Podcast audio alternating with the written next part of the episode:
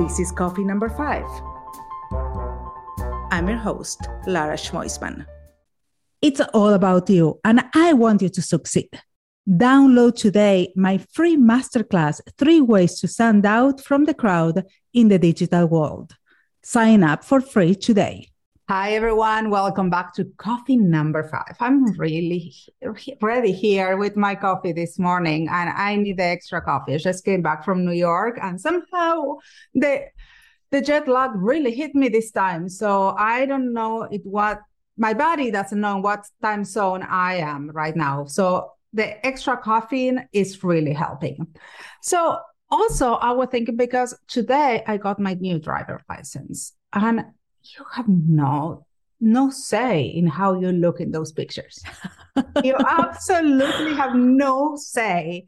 And it could have been worse. Let's put it that way. it could have been much, much worse. But that kept me thinking how, the importance of how we photography things, how mm-hmm. we are we look because we are our own product sometimes, or our products look. So I've been reaching to this lady that I was connected. I don't know how for a while, and we had this in the books for a long, long time, and then they, we had to reschedule. But finally, she's here, Kimberly Espinel. Welcome to coffee number five, Kimberly. Thank you, Lara. Thank you so much for having me. I'm very excited for today and uh, for our conversation. Yeah, well, we are aligned in so many ways. We are both aligned in helping entrepreneurs. Uh, we are not a competition. We are not doing the same. We're doing, comp- we actually uh, complete each other. And I love what you do because you're not only an incredible ph- photographer, you help entrepreneurs to understand how important is the to create this different steps or pieces of the ecosystem and put it together, but also you can contribute with them in the importance of imagery. It's That's true, so yes. important. And I was talking, I actually had a live in Instagram, I think it was last week with a, a photographer also. It was a product photographer. And people don't realize that when they launch a brand to have a budget for certain things. Mm-hmm. Do you yes. find out that that's an issue with photography that everyone now can have a phone or a good camera? They think that their pictures are going to be good enough. So, you know, it's really interesting because I know when the iPhone came to be and, uh, you know, quote unquote, everybody could be a photographer, just like everybody now can be a videographer. You know, I think the very old school photographers did get a little bit nervous, but actually, what I have noticed and what I think is going to happen with videography too is that it actually creates more demand it actually creates more demand for really really good photographers and so um any what i have seen and what i've seen also for my mentoring clients is that as long as you're good and what you create is different and you have a unique look that stands out, that's noticeable, you will always find work and there is more and more and more work to be had. So I actually um, have found the opposite, especially because I think restaurants and brands have actually noticed a it takes a lot of time and it also takes a lot of knowledge to make your photo look good yes everyone can take a photo but not everyone can do it and make it look beautiful i like people know here that my first degree is in production and direction of television mm-hmm. and one of the things that i had to learn in school was to edit back then we didn't have digital so it had to be manual which was mm. a lot mm. more challenging i always was working with a couple guys that they were editors and they were seeing things that my eye wasn't seeing it and i was oh my god where do you see that and mm-hmm. i honestly wasn't seeing it and after years of working and training now i'm in the opposite side and i can see things that people cannot see so there is something to be said about the experience and the training because yes. the photographer is their eye is trained to see beyond what is there. Yes. And also to go back to your example of Fashion Week, because you just mentioned you were there, you know, a lot of us, we can put something on and then know that it looks good, but we don't always know why. We don't understand why, you know, whereas a designer or a fashion expert or something, they will see and they say it looks good because A, B, C, and D. And it's the same with photography. Like a lot of people take photos and then they're like, I don't like it, but I don't know what I've done wrong. I don't know, you know, what I don't understand, or I, I've done it in a way I don't like, but I don't know how to fix it. So it is a very particular skill and it takes time and knowledge. And as you mentioned, lots of experience to get it just right. And also because it's time consuming. I mean, I we did a lot of learning and failing and learning again to get where we got today. But also is other kind of knowledge. Like for example, if I'm working with a brand, I'm going to be looking at the competition. What is the competition doing? Because I don't want to do exactly the same that mm. they are doing. I want to do something and see how I can do it better. So, and for what direction I go. And that's where my uh, classes in psychology or marketing came handy because I learned to think uh, the psychological part, or even I had to take class of designs or the the psychology of colors or the psychology of fonts. All that is and for you i'm sure the lighting the spacing mm-hmm. all those things you need to keep in consideration Yes, um, composition is huge, colors, as you mentioned, but then also things like, um, you know, bowls, ceramics, backdrops, um, and, and not just that, but it's it's also really expensive you know to yes. to hire that to buy it to store it so it's not just a quick thing of picking up your iphone and taking a shot there's a whole whole lot that goes on behind the scenes to make a beautiful shot happen. I, I love to talk about the specifics because a lot of people out there are, are trying to understand yeah we're uh, speaking about all these concepts about photography and you mm-hmm. specialize in restaurants and in food right? Yes, that's correct. Mm-hmm. Okay. So, how do you make a dish look amazing? Because sometimes I I seen all those videos that they are popular right now in TikTok that how you use glue or food coloring to look at this, but also there are very expert photographers like you yourself that they are working with the real thing. Absolutely. So I work mainly in, with restaurants and then in what we call editorial. So that's cookbooks, magazines, um, also content for people's website, that kind of thing. And in fact, the law here in the UK where I live is that for those kind of things, we're not actually allowed to use glue and food coloring, things like that, because it's considered uh, misleading, really. You know, like you're you're showing I, something I that isn't actually the truth. So um and uh, so but but also it is beautiful i think to work with the real thing and to challenge yourself and i know it, it is a challenge because yeah. we, uh, let glue a hamburger is easy and everything will stay in, in place or putting uh, I mean, there's a lot of things that you can do to enhance the the image, like maybe put some double, uh, drops of water. Of or, course. But they're yes. natural things, not trying to make it stick there. Yes, exactly.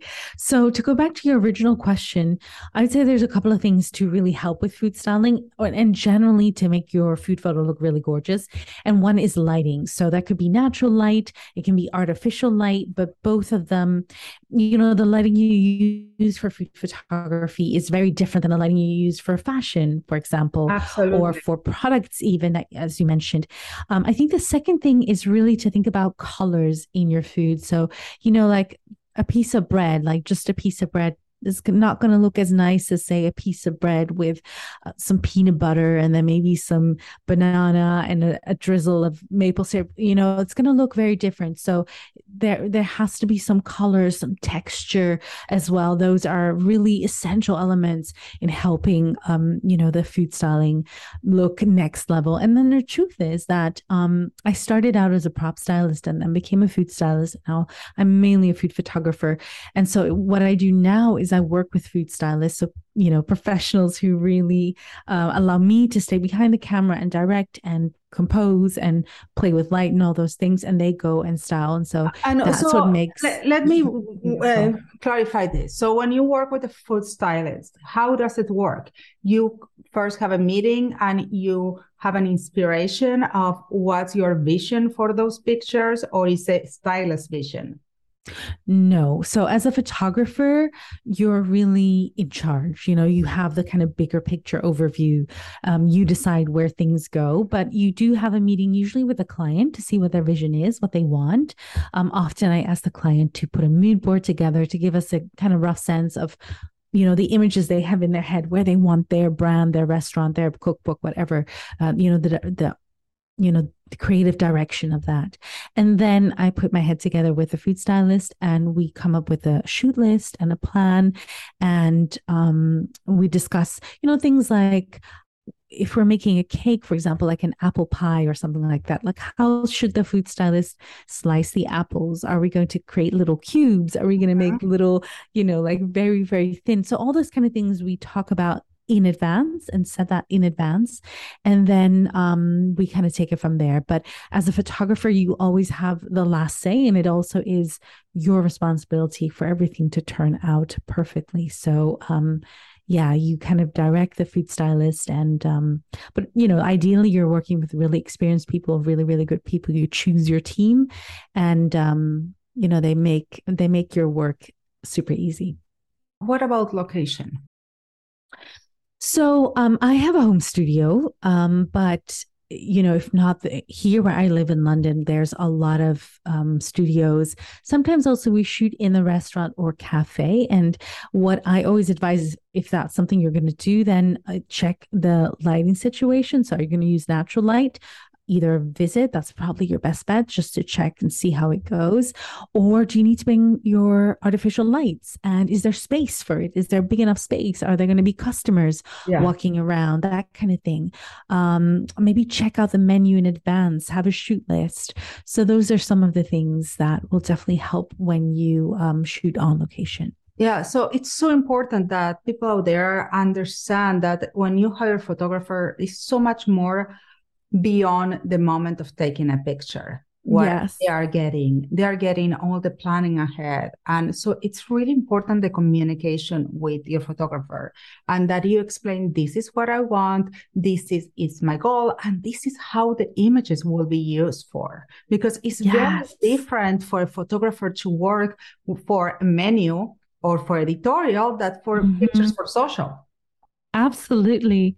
Absolutely. And so, you know, that's something um you know really interesting that you mentioned usage rights so that's something you always have to discuss in advance mm-hmm. so is it something as you mentioned for digital use mm-hmm. and uh, or is this something that's going to be u- used for an ad be it a facebook ad a pinterest ad or whatever an ad on tiktok or in a magazine so all of those things bring with it also a different budget yes. and then the other thing that a lot of people don't think about is um, you know somebody has to buy the food somebody has has to wash the yes, dishes. Of course. Somebody has to pay the bills for the water that was used to wash the dishes and that kind of thing. Props break, backdrops scratch. So there's a lot of um, you know finances behind yeah. the scenes. So you always have you have an assistant working with you. I'm I'm sure. Yes, uh, well, usually the food stylist is my assistant. Okay. Um, sometimes I also have an assistant on top of that. It kind of depends how big the project is. Okay, so let's say that someone is starting their own restaurant. Mm-hmm. What would you recommend? What is a must list, the most must photography list for a new business? So, what I would advise, it, it kind of depends. So, it's a little bit tricky because generally speaking, I wouldn't advise a restaurant to have you know to also do their own photography i would advise them to hire a photographer to do that for them. Now, of course, it depends a little bit on the size of the restaurant, their budget. Let's you know, say so, that, like for example, if they ask me as a marketing agency, I will say absolutely put in your budget a photographer because you need good pictures of the your menu for people yes. to see and buy it. Also for your website, you will need all that. Yes. If exactly. you are short, your budget is small, then I would say, well, you know what, social, maybe you can do it with your own photos, but yes. good pictures for your website are a must. And I will, I will recommend, strongly recommend to use a photographer. Yes, and also, you know, as we mentioned before, I think even if your budget is small, you know, sometimes we say we say this in Spanish, "lo barato sale caro." So uh, yes, something yes. that that seems really cheap and like a way of saving money, actually, in the end, you know, it costs you dearly.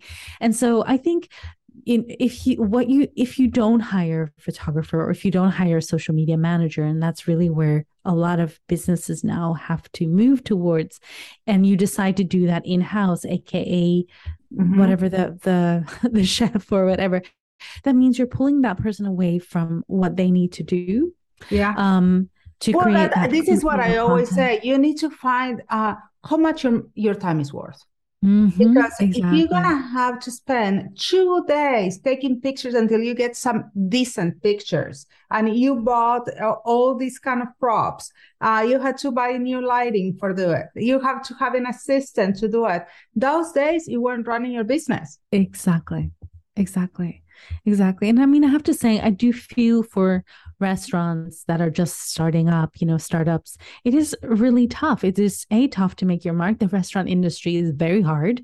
I think yeah. something like 60% of restaurants close within the first five oh, years. But also that could be one of the reasons a lot of uh, restaurants are failing because they're they're not marketing them right. They think yes. that that's opening the door. I always say it's the same like selling a house. If you put a house, but you don't photograph it right, you don't get it, the good images, and then you don't put it in the market to sell it, nobody's going to see it. Yes. Yes. Yes. I mean, you know, I recently heard somebody say, um, I don't know who it was, so I cannot quote cor- correctly, but, you know, there's this saying, you know, build it and they shall come. And then I recently heard someone say, but that's not true. That's it not, true. no true. yeah, it's not that the, the feel of it's your not dream. True.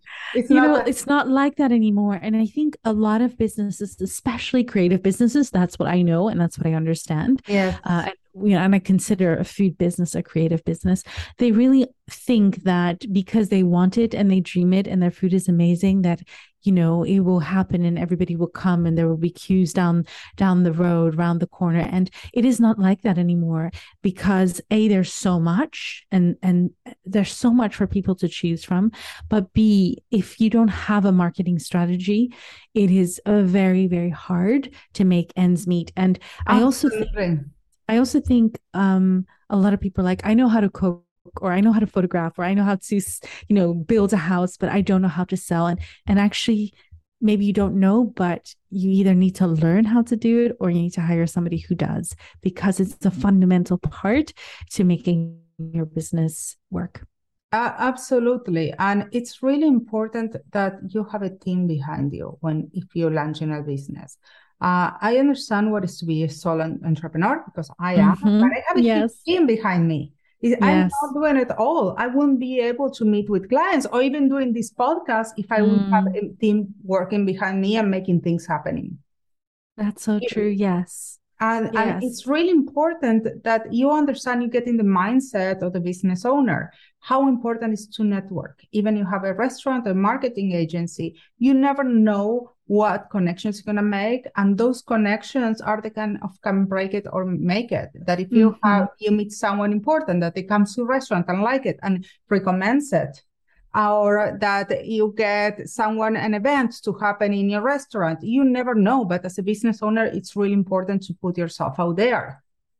Absolutely. 100% and i love that you said networking. I think it's you know especially after covid for many of us we've kind of you know gone very uh, inward and um you know not put our feelers out, not gotten out into the oh, world. And I think tell that to my uh, feet after I, this week working walking in New York uh, on heels. I was so I, I haven't done it so long that I yes. think my shoes thought that I was there.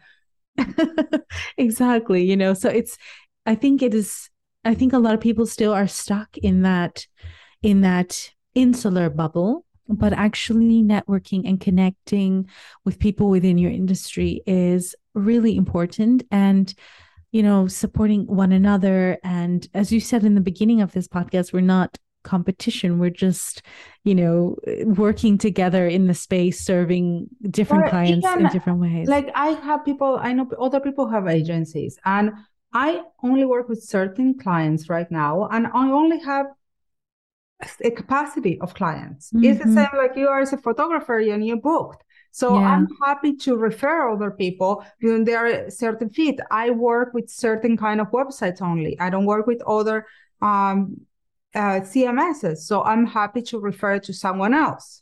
Mm-hmm. But I think our goal as professionals always is if we we want anyone who comes to us because they respect our work to end up with someone that is respectful and they know what they're doing and not that that person who was trusting us end up having a bad experience for finding someone who is not as professional. Yes, absolutely. I couldn't agree more. Mm-hmm.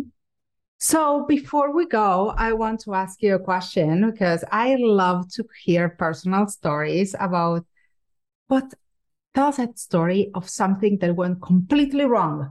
That photo shoot that was completely wrong, but because it was completely uh, wrong, you were able to pull it off and it was amazing. Oh wow.